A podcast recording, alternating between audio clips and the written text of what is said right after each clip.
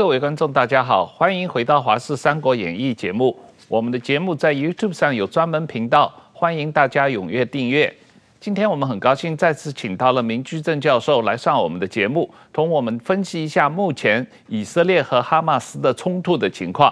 明老师你好，呃，主持人汪老师好，石板老师好，各位观众朋友大家好，嗯，石板先生好。那呃，明老师这一次。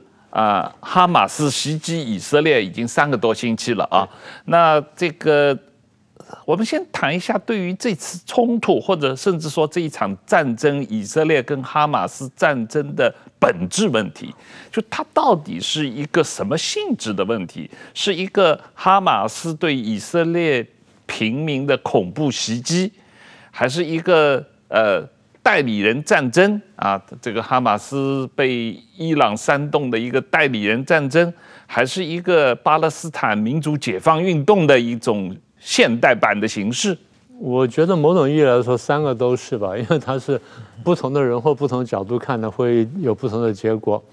呃，我先回应你的问题，让我们再往下走哈。嗯，第一呢，为什么我们说这个攻击的本身是一个恐怖袭击或恐怖行动呢？因为在国际政治上，我们基本讲说，我们有战争啦，然后有这个革命啊什么等等。我们界定是不是恐怖攻击，一个最关键的因素就是它会不会滥杀无辜跟滥杀平民。对，对平民无差别的攻击。对对平民进行无差别攻击，那这是最重要指标，就是战争当中难免会伤到平民。但是从这个一一二一次大战、二战以后呢，国际上已经有一个有一个基本认识，然后也签了这个战争战争战争公约。就是攻击在战争当中呢，以只以对方的战斗员为对象，然后不以平民为对象。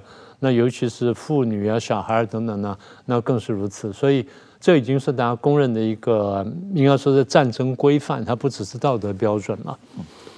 那么也就是说，如果你在进攻当中不小心伤到平民，那这东西，那你得尽量避免伤亡。但是你有意以平民为攻击目标。那就完全不一样，所以我们把它界定为这是恐怖袭击，也就是国际呃文明社会呢普遍认为这是一个恐怖攻击，那这点是已经是应该是确认的了。但是对这个巴勒斯坦人，尤其对哈马斯来说，他当然认为它是一个民族解放运动。呃，我们等会再讲讲回哈马斯他的对内跟对外的目标。嗯，好，那最后一点就是他是不是一个代理人战争呢？应该这样说，是的，因为它。至少就是对有一些外这个外国一些大的这个区域以外的强国呢，啊，它是有好处的。所以我们也看见一些强国，不管是从这个言语啊，或者说甚至从物质上支援他们，那么这些呢，应该都可以视为就是这些强国呢拿哈马斯呢进行代理战争呢，那这点应该也是没什么可争辩的。我想回到谈的一点，就是说哈马斯为什么发动这场攻击？我想你的另外一层含义是这个意思。呃，应该这样看，就是哈马斯跟以色列呢，完全不是一个量级的东西。哈马斯，你说撑死就一万到两万人嘛，那全全部就加起来，你的战士了，受过训练的，就真的说就专军打仗了，就这么多人。以色列，你看随便一招手呢，就三十几万后备部队就过来了，而且各个装备精良，训练精良，那根本不是同日而语。那既然不是一个量级的东西，为什么他敢发动这个战争？也就是。他应该有一个非常强大的理由。当你可以说啊，因为他把这视为一个正义的民族解放运动，所以当我力量准备差不多时，我一觉得有机会就攻一下等等。可是回头想想，就是这个你如果仔细看下去的话呢，它其实真的是有内外因素。所以我们先回到刚刚讲的外部因素，刚刚不讲代理人战争吗？在这一次战争当中，我们看到外部声援，它最直接、最激烈的，那就伊朗。对，那伊朗也明白这样讲，而且伊朗过去这么几十年来对这个哈马斯援助呢，大家都是有目共睹的。所以，伊朗是哈马斯背后的支持力量、金主，或者我甚至就是他的这个操控者。我想这样讲呢，都不为过。呃，那为什么他做这件事情呢？那就牵涉到最近大家谈到的。呃，美国大概这四五十年来呢，在中东地区推动大和解运动嘛，啊，促使就是以色列跟周边的国家，甚至跟较远的、较强大的这个阿拉伯国家呢，都慢慢改善关系。那么一个一个呢，现在走到这沙乌地阿拉伯了。那大家也都知道，就以色列跟沙乌地阿拉伯呢，很快就要这个解冻，然后就要进行这个关系的正常化，甚至走到建交的地步。所以大家一个判第一个判断就是哈马斯的动作呢，就使得沙乌地阿拉伯的动作呢得暂停下来，因为它会激起阿拉伯世界的一定程度的这个愤怒呢，你要往下走呢可能很尴尬，所以直接呢就这件事情，所以这看起来是一个外部的。那么从外部角度来看呢，也从哈马斯的角度来看呢，其实还有一个考虑就是，如果我这事情闹得够大的话呢，我不只是可以使得这以色列跟这个呃沙乌地阿拉伯，那大陆叫沙特阿拉伯了，呃沙特阿拉伯的这个呃正常化关系呢进程呢会会停滞，甚至会逆转，而且如果弄得够大的话呢，说不定会弄出个第六次中东战争，那情况就不一样了。第六次中东战争，那说不定我哈马斯实力可以变得非常坚强，然后我可以开疆拓土等等，然后或者说别的获得别的援助，所以这是外部的或者说这个外来的考量，那这是一层。但是我注意到，就最近在媒体上很多人出来谈这场战争呢，大家比较少谈的是这个巴勒斯坦内部的情况。是，巴勒斯坦其实说起来比较复杂，大概这样这样讲。巴勒斯坦，大家看一下现在地图，以色列整个地图像把向下插了尖刀，在它右边腰臂右手边的腰部的那一块呢，有个像蚕豆形状的东西，然后它的右边是约旦河，那左边的这块叫约旦河西岸，对，简称约西地区，这块地区现在在巴勒斯坦的控制下，然后再来就是现在闹出事情这个加沙走廊和加沙地区，这两块呢叫巴勒斯坦地区。那么这巴勒斯坦地区呢，原来都应该是在巴解或者法塔赫的这个领导之下，但是这个十来年前呢，这个这个哈马斯呢，他们在一次选举中选赢了，然后完了之后呢，又否定了中东进程的好几个这个合约，所以这跟跟这个原来主事的法塔赫或巴解呢，那就闹了矛盾。那等到一次选举完之后呢，双方还打了一场激烈的内战。打完之后呢，大体上像哈，大体上哈，哈马斯就掌控了这个加沙地区，就等于是个独立状态。所以对巴勒斯坦来说，就形成了国中国，一块是像蚕豆一样比较大的约西地区，一块是巴勒斯坦，呃，一块是加沙地区。那么也就是巴勒斯坦内部是有矛盾的。好。那今年年初的时候呢，巴勒斯坦的这个自治政府，那么也就是这个法塔赫，也就这巴勒斯坦总统了，叫阿巴斯。阿巴斯今年八十二、二十五、六七岁，八十多了，八十多岁，年纪比较大了，然后身体也不如从前了。他在今年年初的时候说了一件事情，他说：“呃，咱们得这个国家正常化，那么也就军队正常化。呃，翻成白话就是大家把枪杆子交出来。”然后全部归这个国家来共管，这对一个进步国家或文明国家或至少一个有制度国家来说是必要的。也就是国家军队呢不能私有化，不能就党派化，也不能私人化，那国家化那正常的。但是呢，哈马斯不赞成，因为哈马斯拿着枪也好，拿着土地也好呢，他其实得到了很多的外援。嗯，那这个外援怎么分配或者公平不公平，贪腐不贪腐，我们不去说他，但至少他有一个。有这么一个基地跟有这么个名目呢，他可以得到很多资源。所以哈马斯本质上是巴勒斯坦国内部的一派军阀。对，可以这样说，根本就是这样说，就是国中国。对，就就国中国。然后，呃，中央政府叫你把枪抓交出来，咱们军队国家化，要国家统一了。那么这军阀不干了，然后他现在又闹独立了。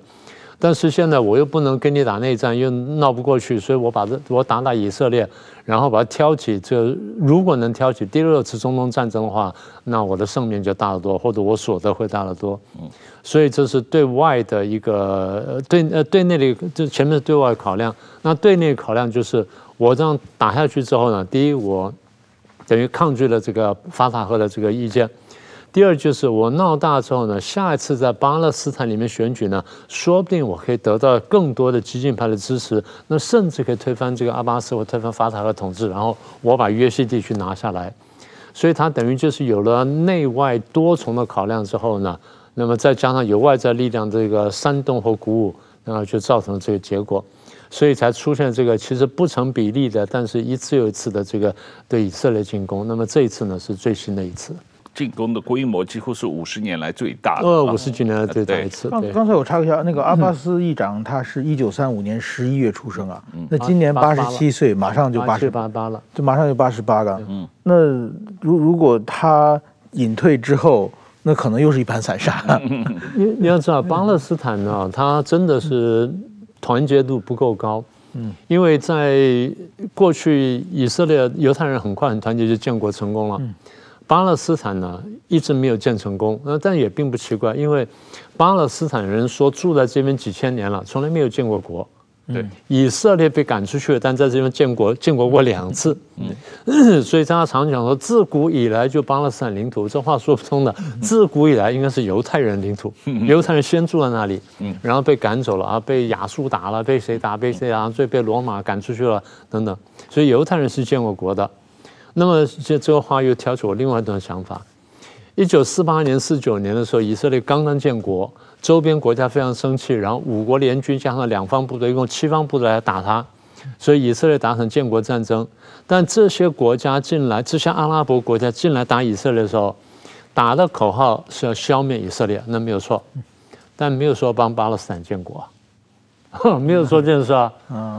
然后他们的想法是什么呢？因为根据有些的这个采访跟有些分析，这些国家消灭以色列之后，他们要去瓜分巴勒斯坦领土。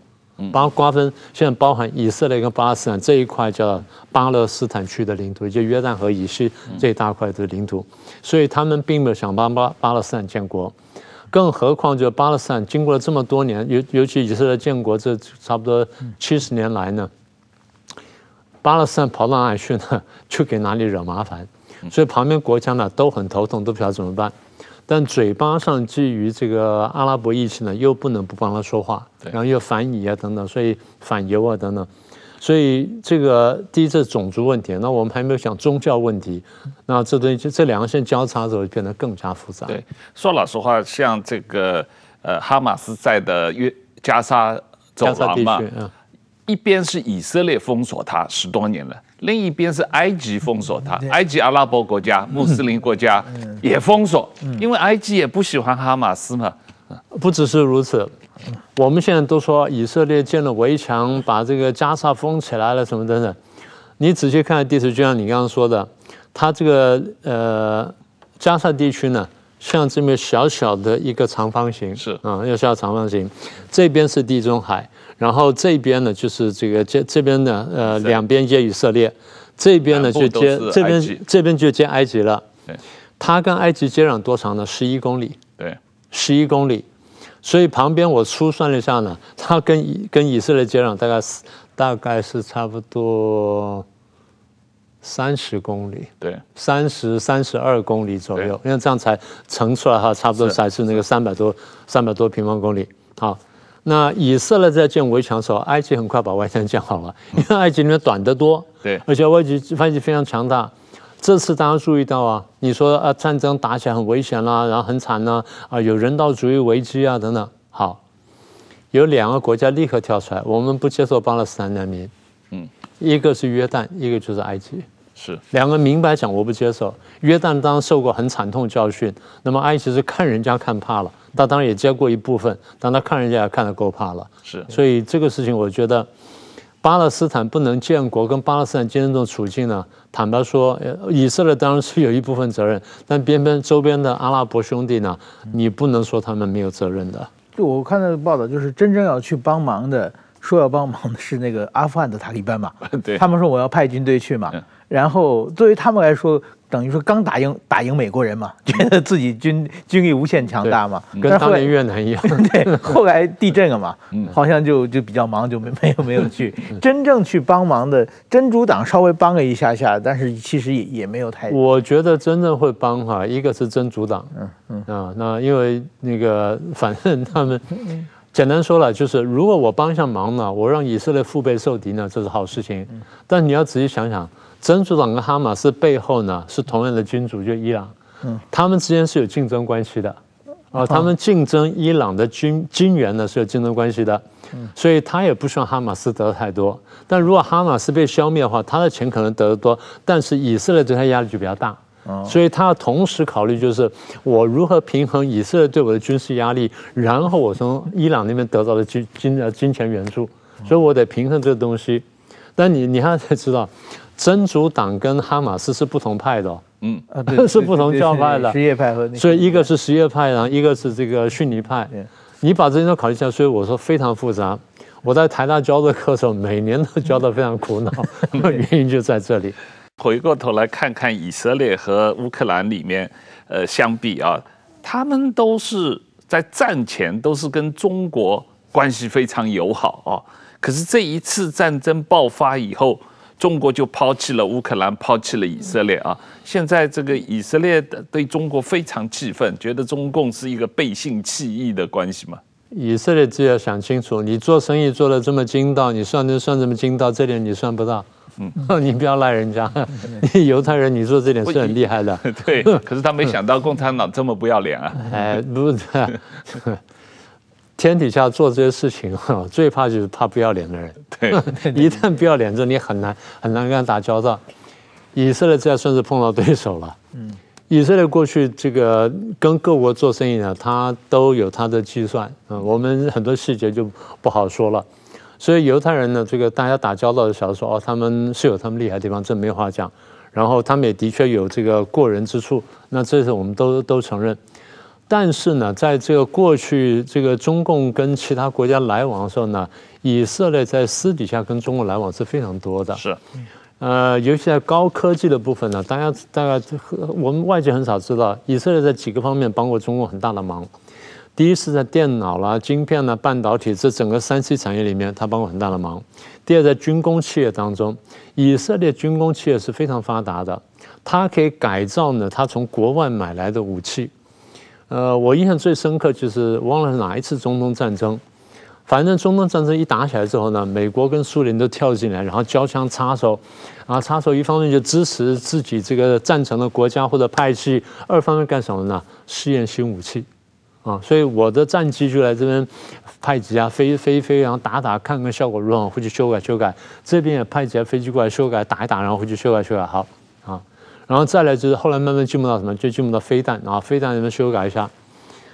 听说有一次是这样子，以色列跟买美国呢买了一批这个防空飞弹，然后买了之后就装了，他他自己改装过，啊，装了。装完之后呢，就就上了战场。最后呢，苏联苏联的这个米格机就过来了，啊、呃，忘了是但应该是埃及买的米格机。过来之后呢，他们苏联的那个军事专家很有把握，他说我们呢这个米格机呢装了那个反雷达系统啊，反侦测系统，所以底下有这个雷达波上来，我就可以怎么样把它弹回去呢？然后你们要锁定我，你飞弹就打不到我。然后他在现场就很高兴看，就没想到以色列飞弹啪上去就把那米格机打掉了。埃及大吃一惊，不说，真的大吃一惊是苏联顾问。苏联顾问讲说：“哎，我不是就就弄了很好东西，怎么会这样子呢？”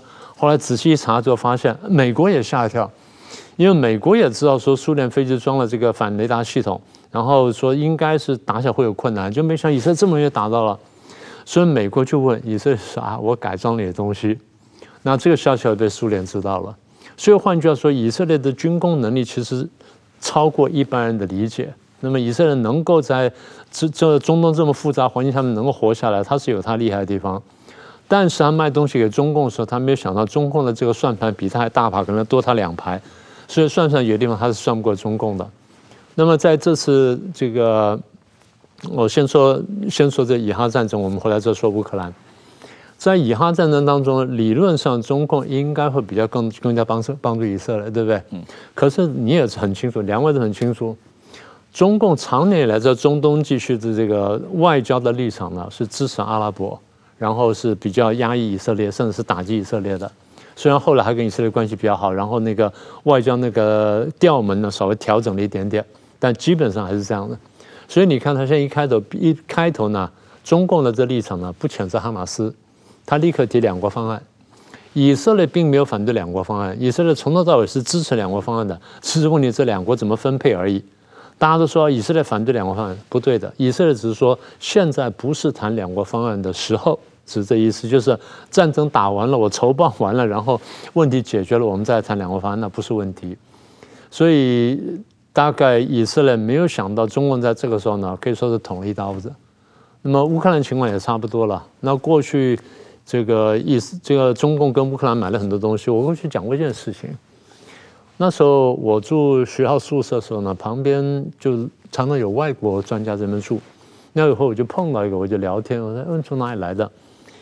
他能讲英文，但他基本上是是一个字一个字一个字这样讲出来，就讲的有点奇怪，但你听得明白。然后我就说，你哪里来的？我乌克兰来的。我啊、哦，我乌克兰的。哦，我说你在哪里？他说在在台南某一系要帮他做个什么东西，我也不太懂嘛。听听完了，我说哦，这个人很精很精密精密。后来就我说，但是我听说你们很多同胞都到大陆去了，你怎么来到台湾呢？哦，对对对，我们很多朋友啊，很多的同事都到大陆去了啊，那边薪水也不错，因为台大这边给我薪水很好，所以我就来了。我要做什么事情？然后他说，我四十五岁以后才开始学英文。他学大概英文大概讲了五六年，才五岁出头嘛，但是听得懂还算不错。他说我在台大这边这个拿了薪水回去呢，可以在这个黑海旁边呢 可以买别墅。那我都想去买，我想说，如果你拿的钱能够买黑海别墅呢，我应该也可以买得起。就可惜就没去买。这说明一件什么事情呢？我们晓得当时就是中共在这个苏联瓦解之后，这个乌克兰独立出来之后呢。大量进去呢，收购了很多东西，其中包括这个科学家跟专家在内。他们买了两个团队过去，呃呃，是这个就是拉拢了两个团队过去，一个就是航母集团，第二是航空航航空航天工业航空发动机航空航天工业集团。所以两个集团过去，而且听说都有首席工程师呢的带队进去。那所以所以这可以看到，就是中国这几年进步非常快。但反过来说，如果乌克兰跟以色列对你中共帮助这么大的话，在战争当中，你应该至少佐谈我们一点点。就中共没有，中国反而都是偏袒对手多一点点。所以你刚刚问的说，意思就是说是不是忘恩负义？我想，呃，这就是大陆说的白眼狼吧，标准的忘恩负义嘛，是吧？也是这几年你观察到中国在中东地区努力取代俄罗斯的影响吧，到处挑起动乱，然后要拖垮美国，目的。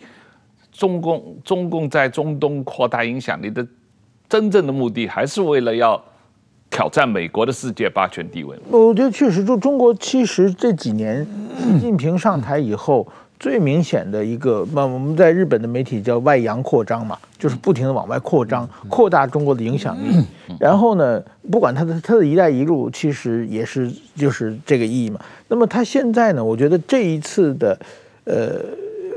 这个以色列和哈马斯的对抗争，当然中国背后是有发挥很大的影响力。短期来说，对中国绝对是有利的。就是整个国际局势，一个是就是把美国的注意力、全世界注意力吸引到那边去了嘛。那很明显，现在乌克兰在打仗，这个以哈在打仗，那么台海的关系要相对轻，中国的压力就减减轻了嘛。这是一点。另外一个呢，等于说现在美国百分之百力挺以色列，那自然美国和阿拉伯。这个伊斯兰国家们的对话的空间就没有了嘛？大家觉得你是支持敌人的嘛？那中国呢？很明显在拉偏手嘛。拉偏手的话，他又能跟以色列说上话，又能跟这些阿拉伯伊斯兰国家说上话。那么在中国这个时候，他可以去，他能，他自认为能发挥的作用要比美国要强得多嘛？他去的话，他可以跟大家沟通嘛？当然说他。他的目的不是和事佬，他是唯恐天下不乱，然后他是问题是不解决这个问题，然后把自己影响扩展过去。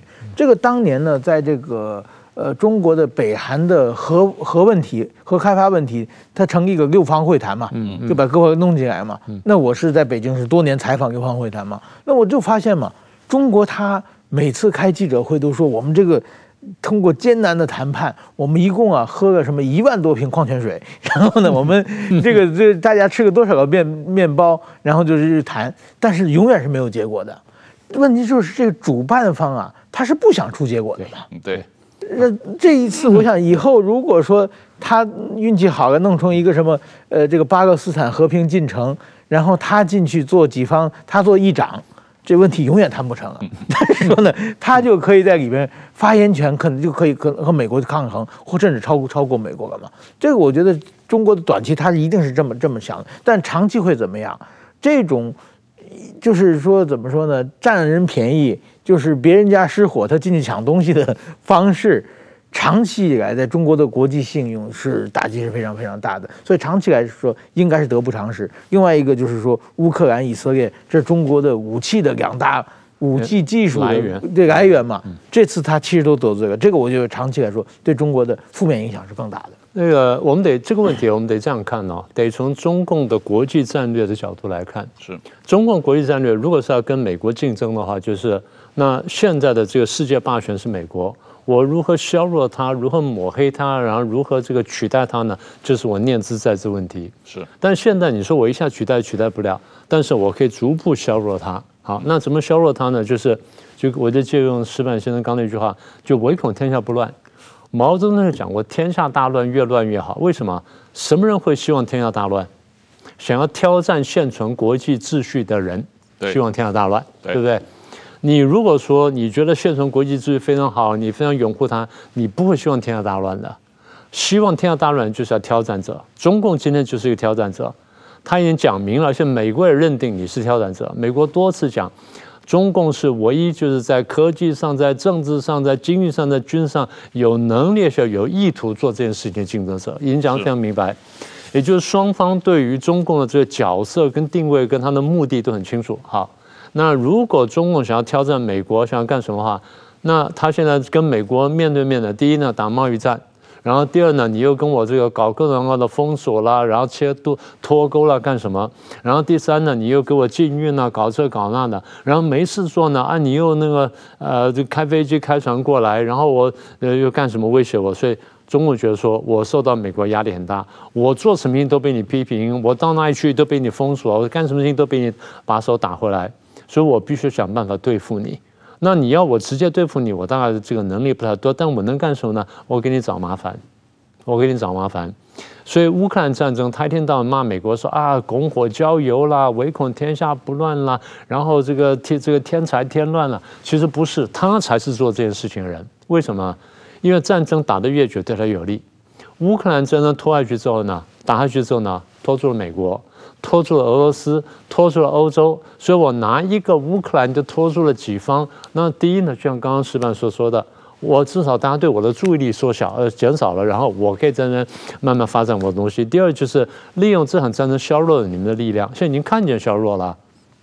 美国和欧洲都讲啊，我们的经济不如过去了。然后现在我们能够帮助乌克兰军火减少了，因为他们消耗的比我们现在快。台湾现在感受到了，原来说应该是今年要送到了什么炮、什么枪、什么飞机、什么东西都没送到，为什么？因为送到乌克兰去了。所以它的确是一个挤压效应。那这些挤压效应对美国来说，对于维持国际秩序国家来说是不利的，但对于想要破坏跟挑战这国际秩序国家来说是大有利的。所以才讲说，唯恐天下不乱。所以从中共战略角度来说，呃，利用乌克兰呢，能够下次再上次绑这些国家呢，啊，那我最高兴。所以乌克兰战争打得越久越好。在乌克兰战争还没打出结果情况下，哎，跑出个以哈战争那更好。即便不是我挑动的，不是我在背后搞的鬼，但这事情我在添柴添油，然后然后让柴火越烧越大就好了。对。所以对他来说，就算他不搞鬼的话，然后他只要看到战事战争扩大，对他来说的好处。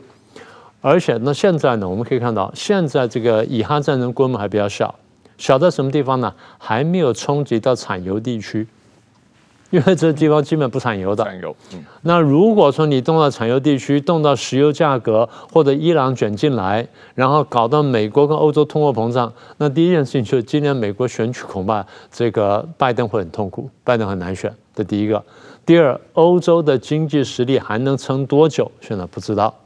当美国跟欧洲都出现问题的时候，第一呢，他对乌克兰的支持可能会减少；第二呢，他对以色列支持会减少，甚至美国在地有些地方呢被迫后退，被被迫退缩。所以中共的想法就是，天下大乱，越乱越好。最低程度你可以分心，我不在你的目光的焦点当中那是最好，我在你这余光看见，那我已经省很多事情。好，那第二就是，如果你力量削弱了，那更好。第三就是，你一下疏忽了，你分神了，那说明我可以打台湾呐。嗯，所以对他来说呢，这个事情就是还是回到那八个字：天下大乱，越乱越好。所以这个事情在对他而言呢，就是他能够添柴添油加油添醋呢，那是最高兴不过的事情。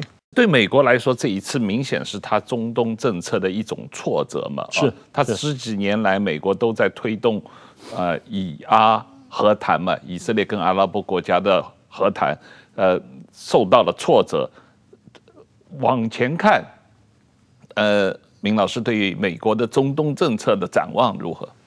原来你说在二战以后呢，因为美国对中东地区石油依赖程度比较高，所以对中东关注度关注度非常大。那然后因为这个美苏争霸嘛，所以双方呢都插手进来。那美国比较尴尬，美国一方面又要阿拉伯国家石油，但二方面他要支持以色列，所以他等于两边都得照顾。但是对苏联来说呢，他就不用管以色列，然后他只要管照顾好阿拉伯国家就好了。那么所以在这情况下呢，美国的这个外交是比较吃力的。苏联瓦解了，然后中东地区慢慢稳定了，更重要就是美国的石油产量增加了，他对中东的石油依赖度不那么高的时候呢，他这种关切度相对来说是比较低的。然后，更何况别的地方有事情让他分心，譬如说像中共的崛起、跟中共的威胁、跟对国际秩序挑战，在他来说，这可能是头等大事。好，那所以我对中东地区的这个部分的关切呢是减少了，但是减少并不代表没有。嗯，因为美国看得清楚，中东这个几十年的火药库现在慢慢平息下去了。我如果能够趁势推进，让这个和平进程再再继续往前推进。让以色列跟周边国家，不管叙利亚啦、伊拉克啦，然后在埃及啦，然后最后是沙乌地阿拉伯啦，啊，甚至伊朗啊，这东西是可能很久的事情。那甚至伊朗呢，都能跟以色列和解的话，那善莫大焉，对不对？那所以这地方问题就稳定了。所以这一次美国真的推的就是以色列，刚刚讲说以色列跟沙乌地阿拉伯之间这个呃和平进程嘛。那眼看要成功了，那突然间来这一下，那当然这是一个很大打击。但是你说美国长远来努力那就白费了吗？那也不是，因为这个东西要看什么呢？要看这场战争规模会不会扩大，然后要看这个看几件事情。第一，战争规模会不会扩大？第二，不管扩大不扩大，以色列要进入加沙的时候，他的那个打击力度跟他对平民的伤害呢，会不会控制到一定程度之内？因为平民的伤害一定会有，但他如果能够精准精准的控制对平民伤害压缩到最小的话。那这影响就冲击就比较小。第三就是国际舆论，大家看到很多国家啊起来有这个呃反以色列的或反犹太的示威游行，大家注意看，反犹跟反以色列示威游行背后是反美，不完全是反犹，它是借着反犹跟反以拦反美，这个才是主题。反犹跟反以呢是一个很好的话题，但主题呢是反美。好，那谁在反美呢？谁在反美呢？俄国反美。中共反美，伊朗反美，朝鲜反美，还有什么人反美呢？这些这些游击队反美，但这游击队是没有能力做这件事情，只有这些国家能力做事情。还有谁反美呢？大家不要忘记，全球的左派，全球左派就是比较坚决相信马克思主义的那帮家伙，包括一些美国人在内，是对不对？我们在美国、英国读过书，我们都晓得，呃，欧洲跟美国的大学校园里面很多左派。很多马克思的信徒，那包括我同学在内，有的就是是，那他们就是狂热的在做这件事情，所以你看到，就是在美国社会当中，或者在欧洲国家当中，他起来示威游行呢，反反犹跟反以呢是一个一个一个理由，但他背后理由是反美，而反美的理由我刚刚讲的其实比较复杂。那么也就是说，这个事情会闹到多大呢？然后对美国的这个中东政策会有多大影响呢？应该这样说，现在会有一定的影响，所以美国要很小心的去控制它。第一就是我派两艘航空母舰进来，然后你们别的国家不要轻举妄动啊！你 你动我就打你啊！你把事情搞大我就打你。然后美国赶快去劝以色列，所以先派了什么国防部长啊，派了国务卿去讲讲，啊再劝我总统自己来，好好跟你讲说，哎你要小心呐，啊 不要把事情闹大。啊，讲了一句很重要的话，要记取我们九幺幺的教训。那开头我听不懂了，我说对啊，是啊，公爵，但这两个不成比例嘛，你为什么这样讲呢？啊，后来明白了，后来明白了，你不要因为在汽车上就就大打一通，把人家家当什么完全打烂了，打烂到不成比例的时候，你挑起了阿拉伯世界的怒火啊，那就另当别论了。所以你看到那时候我讲啊，你看三十六万大军，三十六万大军干什么？哎，哈马斯才两万人呐、啊，一万多两万人，你以色列军队这么精良，五万人去打绝对够了。你蹲了三十一万干什么？包围那里，包围那里，然后让事情不要扩大。同时，就是我也向世界各国展示，就是我的意志很坚定的，我非要把哈马斯的高层干掉。所以，我认为就是以色列如果现在想清楚的话，然后美国想清楚就讲这样子，只把高层解决掉，因为低层的哈马斯你没办法处理的，低层哈马斯就接受那些无业游民嘛。他一天混不到一份饭吃，然后他跑到这边领把 AK 四七开两枪，他就有饭吃，他当然来干嘛。但你让他有一份好的工作，他他就不来干这事儿。所以第一层的哈马斯你不用担心，你只要把哈马斯高层解决掉就好了。所以现在各位注意到一件事情没有？国际上反哈马斯文宣也丢出来了，我们丢看到丢到哪里呢？英国不是丢出来了吗？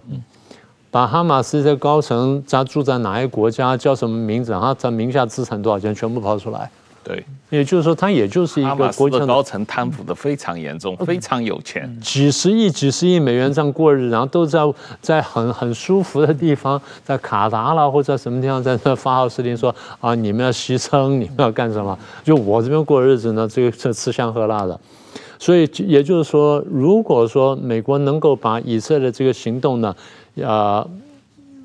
讨论到或者说这个劝阻到到一定程度，以色列进去不大开杀戒，然后有限度的精准的去攻击，然后以救人质为主的话，那问题不会闹大。外面的反犹声浪跟反美反美声浪呢，只要事情不大的时候，那慢慢平息下去。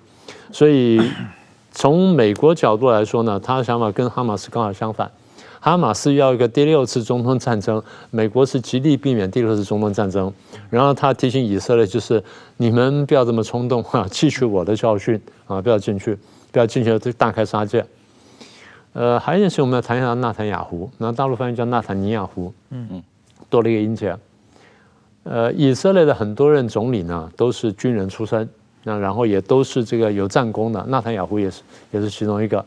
他进出这个政坛多次，然后下台又 上台，对，下台上台下来上台多次了。九七年、九六年就是当第一次总理，对，二十二十几年，嗯，是反正多次。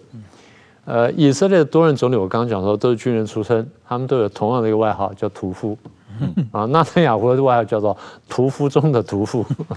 我觉得美国对这外号非常在意，嗯，然后另外一点就是纳坦雅胡内阁当中有很多是鹰派。嗯，这次是非常生气的，说一定要血仇血债血偿，然后要是什么十倍百倍的偿还，美国非常担心，所以进去极力劝阻。那现在这个三十六万的以色列大军按兵不动呢，我觉得跟美国的这个劝阻呢很有关系。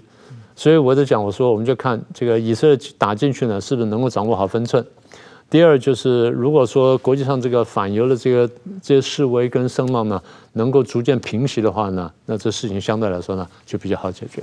所以，我们明老师，你看这个以哈这次冲突最后怎么收场？呃，如果以色列自我控制克制的好，然后平民死伤比较少，然后基本上只打击哈马斯高层，然后呢，对于加沙地区呢有限度的占领，然后讲清楚，我占领很短时间，恢复秩序之后呢，我把加沙地区交还给巴勒斯坦政府。嗯，好，那那就没事了。这个这个说法大家可接受的，然后这个时候以色列在抛出两国方案，呃，对我们很希望看见巴勒斯坦建国，然后希望怎么？我们像这以色列的以前一个铁娘子叫梅尔夫人，对，梅尔夫人讲过一段很精彩的话，她那时候跟不是跟巴结打得很凶嘛，然后双方打得不可开交，三天两头打，然后她又出重兵要去打打巴结，打得一塌糊涂。她一次说的话，她说：“啊，你们巴勒斯坦人呢？”你放下武器呢，就有和平，啊！但是他的权势说，我们以色列人不能放下武器，我武我以色列人放下武器就没有以色列了。嗯，台湾也是这处境。嗯，台湾现在呢，大家有人劝台湾啊，放下武器啦，我们去和谈，和谈可以，但不能放下武器。嗯，我们恰恰也要更强大的武装才能去和谈嘛，这不就最简单的逻辑嘛？能战方能和嘛，不是能和方能和嘛，是能战方能和。人家看你有作战条件跟能力的时候，才愿意跟你和谈嘛。中共就是这样，吃硬不吃软呢。好了，所以我们放下枪呢，就没有台湾了。但我们不放下枪呢，中共放下枪呢，那不但说这个台湾台湾海峡和平，亚洲的和平，甚至世界都比较和平。所以大家得想清楚问题的根源在什么地方。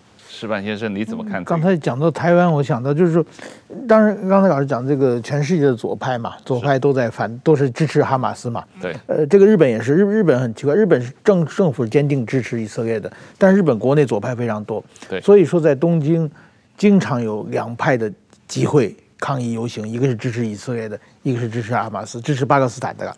嗯。都是日本人，都是日本人，都是日本人。日日本的左派也是多嘛，所以一般一般的大学教授、医生什么的，左派是非常多的嘛。那么在这种情况之下，那左派是什么呢？就是支持比如同婚的，支持反核的，呃，什么就是说各种废除死刑的，这是左派基本价值嘛。嗯嗯。全世界只有台湾例外。嗯哼，台湾这些左派是坚定站在以色列立场上，民进党嘛。然后台湾的右派现在在台湾的右派的，就是用永和的啊，这什么反对这这些人，他们的这些名嘴啊，看什么的，基本上都是同情哈马斯的。所以这全世界只有台湾的价值观处于一个比较颠倒的一个状况啊。我觉得这也是一个蛮蛮有蛮有趣的，蛮蛮有趣的现象。那也就是说，其实我觉得这种理念是随着利益是可以更改的嘛。嗯嗯，因为台湾的这个左派政权的话，必须要亲美嘛，所以美国支持以色列，他也不得不支持以色列。我觉得像像这一点呢，那么我想今后就是说，刚才明老师也说的，我觉得还是哈马斯，如果他的经济能够有一个温饱，最最基本的温饱，至少恐怖分子要少少掉十分之九了。嗯，所以这一点我觉得应该全世界确实是怎么样？现在全世界支持他的钱全跑到那个哈马斯那几个。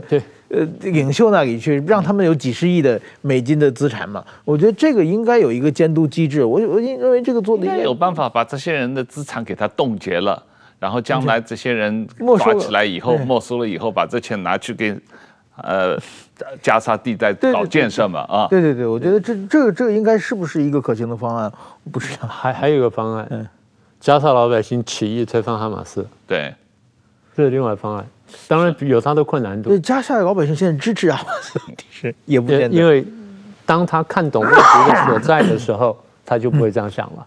所以我猜那个时候丢出这哈马斯高层的贪腐的这些那些数字呢，就想做这件事情。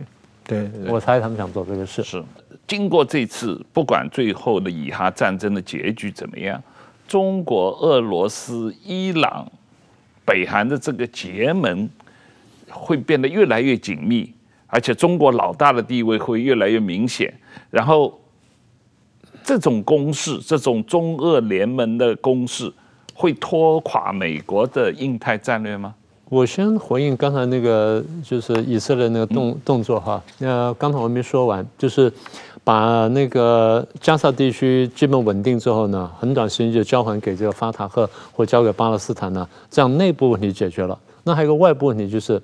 以色列不能动手打伊朗，嗯，当然伊朗现在不一定会动手打以色列，但伊朗可能会有志愿军或什么的呢借道进来。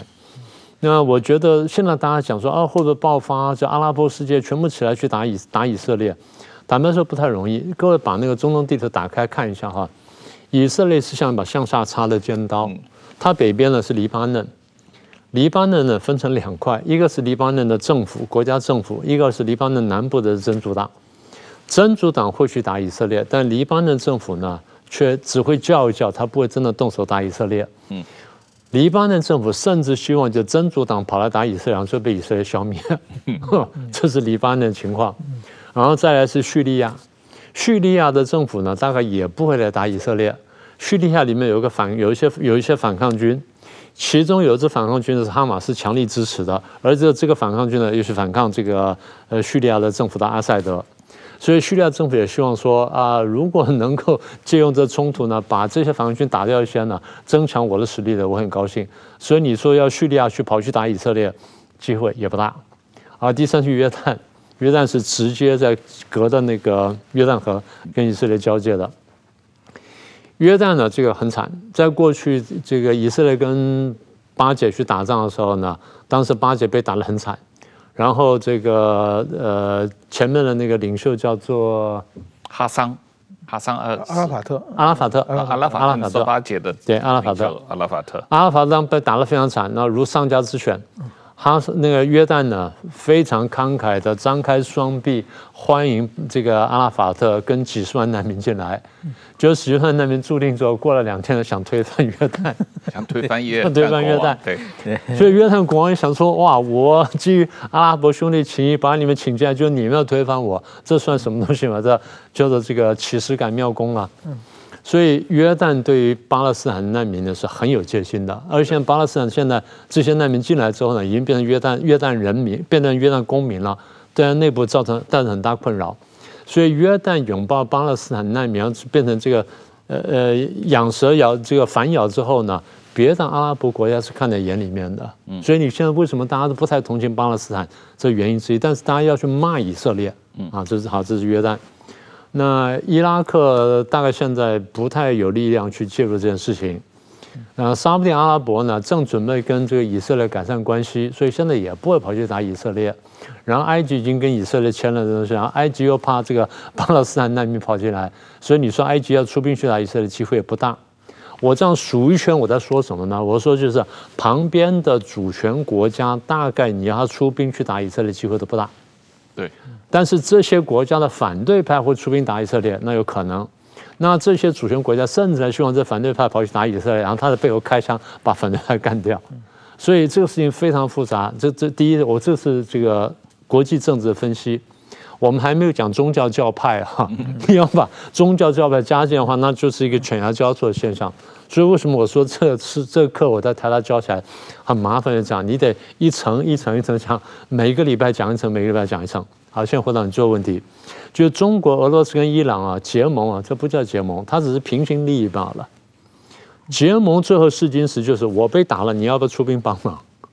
对不对？你要不要出兵帮忙？你会出兵帮忙，那才叫结盟；不出兵帮忙或你不提供大力援助，那都不叫结盟。所以它现在是平行利益。但是这种平行利益的这种动作会不会拖累美国的印太战略？应该说有影响，不能说没影响。最少最少他会分心嘛。一个人的这个精神跟脑袋就这么多，他每天能看事儿就这么多，然后呢，关注这里呢，他就没有那么多时间关注哪。这第一点。第二呢，资源分配的问题，我们刚才说过了。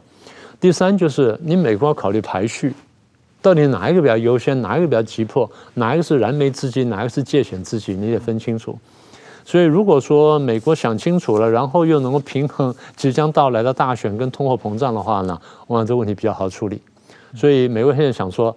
拜托，拜托，不要不要闹大，不闹大事情都好办，闹大了那大家都麻烦。到目前为止，虽然说三个多星期了，以色列对加沙地带有做了很多轰炸，但是到目前为止，以色列似乎还是比我们想象的要克制，克制很多啊，克制很多啊，兵也没有直接派进去，还在做一些有限度的轰炸啊，呃，但是这个呃，国际社会。当然，很多阿拉伯国家、中国呃南呃南部的国家呃支持巴勒斯坦，可是他们也不敢公开支持哈马斯。真正国际社会作为一个主权国家，公开说我跟哈马斯站在一边，我支持哈马斯。伊朗吧，就只有伊朗，只有伊朗，其他国家都只是说我支持巴勒斯坦，我希望和平解决问题，我希望这个呃保护巴勒斯坦的人。权益，权益啊，对，嗯，但是没有人真正敢公开支持哈马斯。呃，我们最后讲一句话，我觉得你若仔细把它看完的，大部分是口惠而实不至，是对不对？这第一点。第二点，伊朗是不是也是口惠而实不至？嗯，我们得看一下。当然，这你说真主党的哈马斯是伊朗强力支持的，没有错。嗯，呃，真主这个伊朗会强力支持两个，就是给以色列添乱嘛，就这样子。对。但你仔细看一下，伊朗的教派跟这个哈马斯教派是不一样的。是，他纯粹基于利益去去帮助他，基于这政治计算帮助他，不是基于派系。所以伊朗最后帮到什么程度，我们还不知道。但是美国的航空母舰进来，一直是伊朗，你给我，你给我是乖乖的收手，你不要插手太多，那否则我就不客气了。嗯，所以伊朗也把这个因素考虑进去。嗯，所以我们常讲说，谁是区域强国？谁能把兵力跟国力投射到这里，然后改变各国的行为模式的，这叫第一强国，是这个意思。对那今天美国就扮演这角色。对对，刚才你讲这个同盟啊，就是虽然是价值观比较相信，就中国、俄罗斯、伊朗和北韩最近走的也比较近嘛，嗯，但是说我觉得和美国为首的这西方世界，嗯，他们的同盟关系还差得很远。嗯，对的。就比如说这次乌克兰，乌克兰并不是他同盟国嘛，对，嗯，但是你看大家的这个。支持的力度有多大？你像日本去了多少次，就是支援助物资第一批、第二批，弄个日本一点关系也没有啊，跟北约也不是啊，跟你的但是支持这么多。但是中国对俄罗斯的支持，这偷偷摸摸也许有一点啊，但是在国际上坚决否定，没有支持，对不对？所以说他们这些人还是各怀鬼胎的，基本是按兵不动的。是，对对，中国对乌克呃俄罗斯战争对俄罗斯的支持，当然。最近普京又去了北京啊，这个跟习近平喝干杯喝酒啊，但是这个呃有说这个说他普京回去就中风了，不知道是真的假的，不过这可能是谣言，因为没 没没拿到 东西嘛，对对对，可能是谣言了。啊。不过呃呃，实际上中国跟呃俄国也都各自心怀鬼胎嘛，各自也就是一个利益交换嘛。好，那有有一种说法是中国支持了一批非导弹，结果不能用。结果揪出一个李尚福，非常有趣，百分之四十不能用，对，是是，我们这个李尚福和秦刚终于正式被撤职了啊，呃，这个也是有意思。那今天时间差不多了，我们先感谢明老师来上我们的节目。啊，谢谢明老师，谢谢。石板先生，谢谢大家。